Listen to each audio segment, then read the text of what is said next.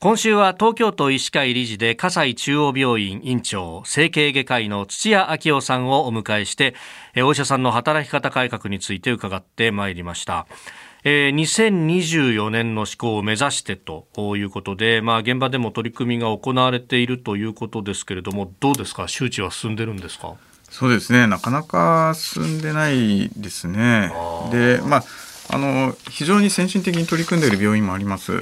ただまだまだまだごく一部でですね医療界全体としての取り組みはこれからというところです。うん。まあここねあの3日ほど伺ってきて、まあ、現場あ無理をしながらなんとか回してきているっていうその無理が法律的に効かなくなってくるときにどうするかというところで。どうなんですか？例えばその泊まり勤務であったりとかですね残業とかそういうところってもうこれ強制的にキャップはめるしかないっていうことになってきますか？そうですね、えー、やっぱりこう連続時間それからまあ時間で規制されるのは連続時間連続でこのぐらいの時間までしか働いちゃいけません、はい、あるいはその勤務と勤務の間インターバルですね。インターバルの時間をきちんと守ってくださいというのも、はいえー、入ってきます。うん。でね昨日あたりに伺いましたがその書類の仕事っていうのは結構いろいろあってという話。その辺が例えばデジタル化であるとかっていうのはこれであの省力化ができてそして勤務時間が減るみたいな、まあ、あの理想的な展開になっていくものなんですか？実はですね、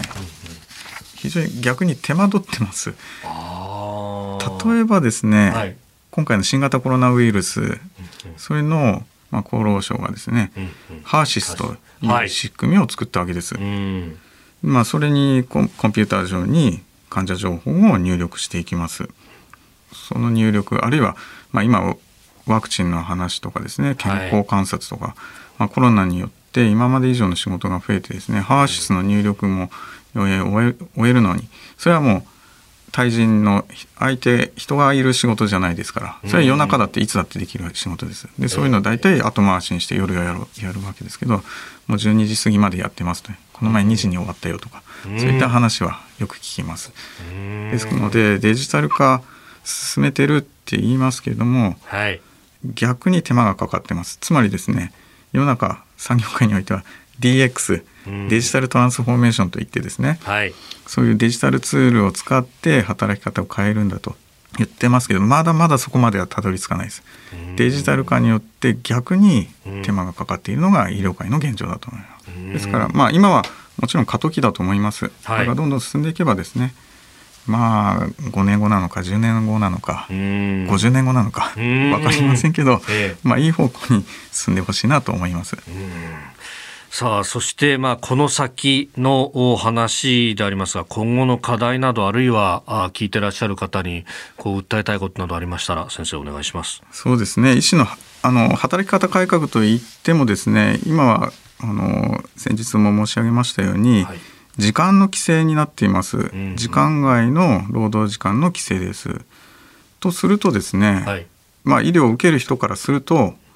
じゃあ、お医者さんが働く時間がなくなれば減れば、うん、えー、見てもらう時間も減るんじゃないのか。例えば待ち時間単純にですね待ち時間が長くなるんじゃないかと。いう、うそういう懸念はあると思いますけれどもその通りだと思います。その通り。ええ、やっぱりまあまあ、これをお聞きの人もですね、はい、まあ、そういう事情を組んでですね、ええ。ー、2年後から始まるわけですけど、まあ、その前から徐々に進んでいくと思いますので、まあ、今までのようにですね医療を受診できるということはなくなってくるかもしれません。でもそれ考えたら、まあ、あの逆算するとじゃあ病気にかからないようにするためにはどうしたらいいんだとか防ぐためにはとかそっちの方にまあ、我々は力入れていく方向になっていくのかもしれないですね。そうですね。そういうふうにこう病気にならないように、えー、健康を意識する。まあ、医療リテラシーですね、まあ、そういうのを向上していくということもこれから、えー、強く進められるんじゃないかなと思います。えー、葛西中央病院院長土屋明夫さんに伺ってまいりました。先生一週間どうもありがとうございました、はい、ありがとうございました